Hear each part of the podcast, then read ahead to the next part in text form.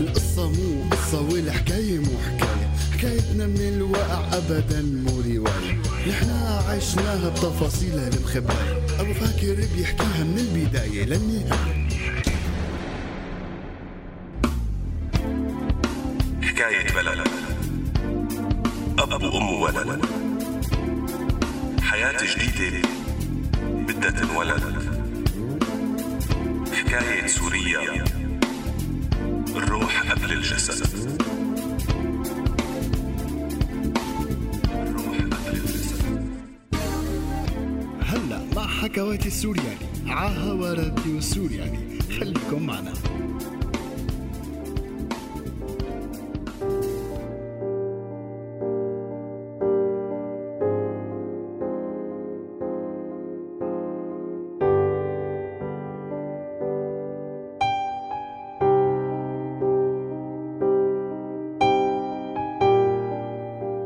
من وقت ما كان نبيل طفل صغير كان مميز بحنانه ومعروف بعاطفته القوية. كان دائما قريب من عيلته ومن أخواته مهذب لطيف مع الكل القريب والبعيد. أما حكايته مع بنت خالته ليلى فبلشت من وقت ما أمه وأبوها اتطلقوا وتركت الجزائر اللي كانوا عايشين فيها ورجعوا عاشوا بسوريا. كان نبيل عمره وقتها 12 سنة وليلى 9 سنين. يجتمعوا كلهم ببيت العيلة يلي كان بزماناته بيت جدهم الله يرحمه. يلعبوا مع باقي أولاد خالتهم وينبسطوا سوا يركضوا يتناقروا يبكوا يضحكوا مثل كل الأولاد. بس كان يضل ليلى شي خاص بقلبه. كان يشوفها كتير حلوة وبنفس الوقت يحسها شايفة حالها. كان يلاقي حاله بدون قصد. عم يدافع عنها بكل خناقة من خناقات الأولاد ويوقف بصفها بكل لعبة أو مباراة يلعبوها سوا. بالمختصر بلش يحبها من أيام الطفولة.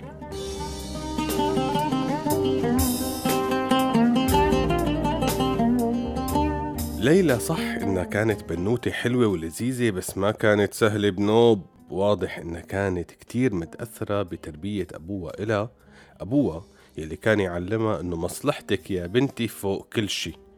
إيه كيف ما بدها تكون متأثرة وأنانيته كانت سبب من أهم أسباب انفصاله عن أمها لليلى. من الآخر ليلى كانت تحاول تستغل كل الظروف المحيطة فيها لتوصل لغايتها. يعني مثلا كانت تستغل لغتها الفرنسية يلي تعلمتها بمدارس الجزائر لتورجي أستاذ الفرنسي يلي عصب عليها لما هربت مرة من الحصة إنها بتفهم أكتر منه وتخلي باقي الصف يتمألسوا عليه. كمان كانت تستغل حلاوتها لتجمع الطلاب حواليها وتعمل عليهم راس لتمشي اللي بدها إياه بدون ما تنتكش لمشاعر أي حدا أو تسمع رأي حدا.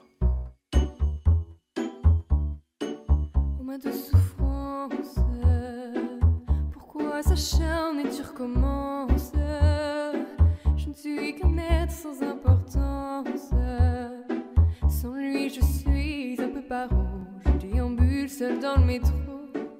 Une dernière danse pour oublier ma peine immense.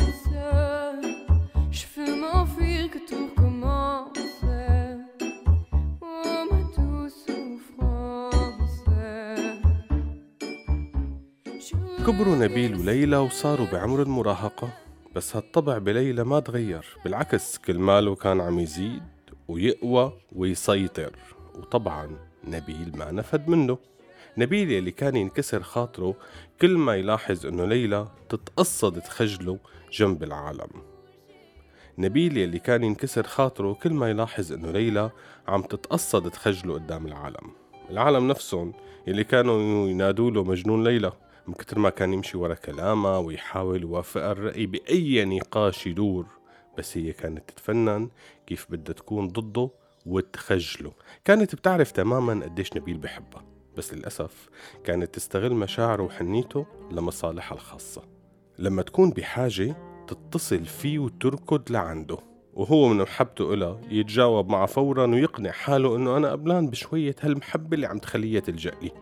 بس بعدين وقت يخلص وقت الحاجة تتركه وما تعود تسأل عليه وينطفى بصيص هالأمل اللي كان عم يعلق حاله فيه كل مرة. مرة كان بدها تطلع مع رفيقتها يلي إما ما بتحبها أبدا. قامت اتصلت بنبيل وصارت تتودد له وتعتذر عن فصولها القديمة معه لحتى تقنعه إنه يخبر امها إنه طالعين مشوار سوا. لما طلب منها إنه بعد مشوارها مع رفيقتها يشوفها شي خمس دقايق اعتذرت منه وقالت له آه، ماني فاضي ابدا مرة تانية تبقى. كتير هي المرات اللي تعبر فيها عن ندمها ومحبتها الكبيرة هيك بس لحتى توصل للي بدها إياه.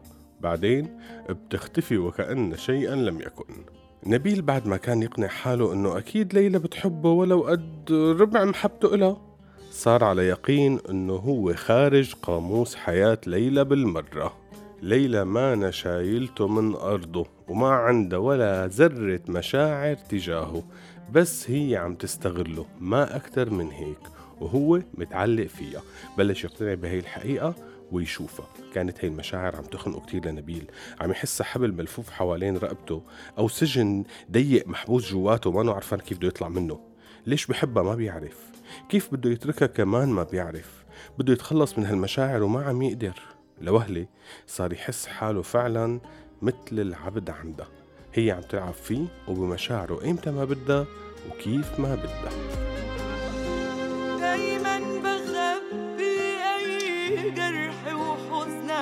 عن عيون الناس وقلبي خلاص ملوش خلاص.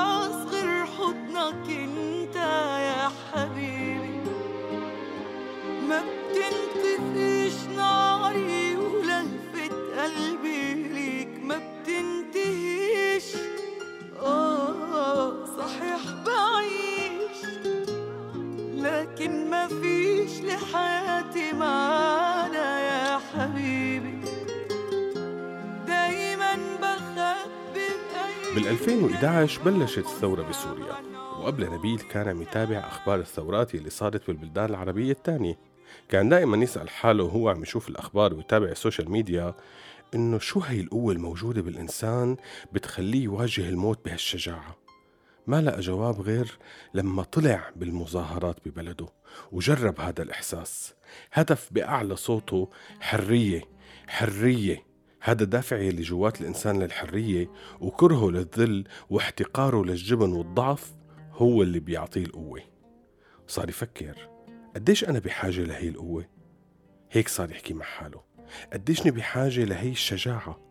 بس هالمرة مو لحتى وقف بالمظاهرات واتحدى النظام وأجهزة الأمن لا أنا بحاجة لهي القوة لحتى وقف بوش حالي بوش مشاعري اللي عم تخليني عبد وقف ضد الظلم يلي عم أظلمه لحالي والذل اللي عم أقبل عيش فيه أي أصعب يا ترى؟ ثورة شعب على الظلم لما ثورة الإنسان على نفسه يا ترى مين مشكلتي؟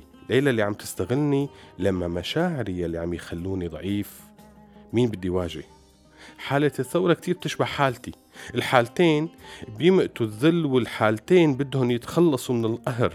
ومن اليوم بدي بلش ثورتي على نفسي. اتخذ نبيل قرار إنه ما عاد يسمح باستغلاله أكثر من هيك. قرر يمسك تليفونه كخطوة أولى ويحذف منه كل شيء له علاقة بليلى. كانت هي الخطوة مو سهلة أبدا. حذف رقمها صور سوا ومع كل صورة كان في قصة. مع كل كبسة زر لحذفها يحس إنه في قوة جديدة بحاله عم يكتشفها. في شقفة من كرامته الضايعة عم يسترجعها.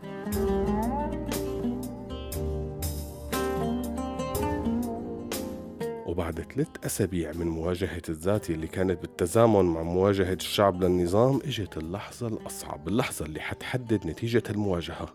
هل انتصر نبيل على مشاعره لما كانت هالمشاعر أقوى منه؟ إجاء إشعار على الفيسبوك إنه في رسالة من ليلى. وبهي اللحظة حس برجفة جوات قلبه.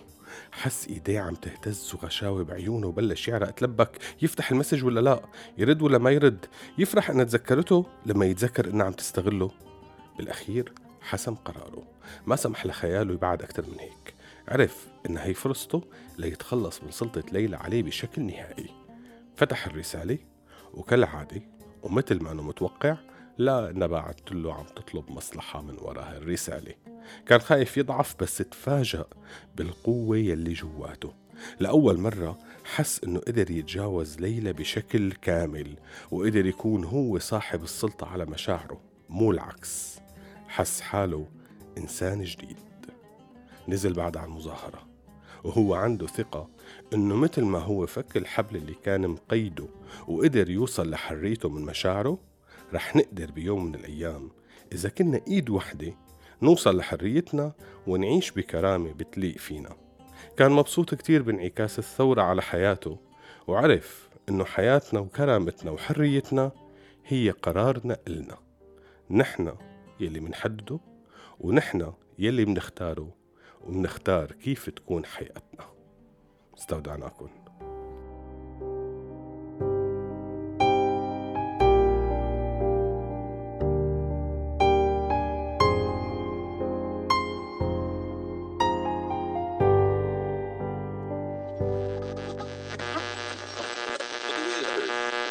هذا البرنامج من إنتاج راديو سوريالي 2017 عم تسمعوا راديو سوريالي.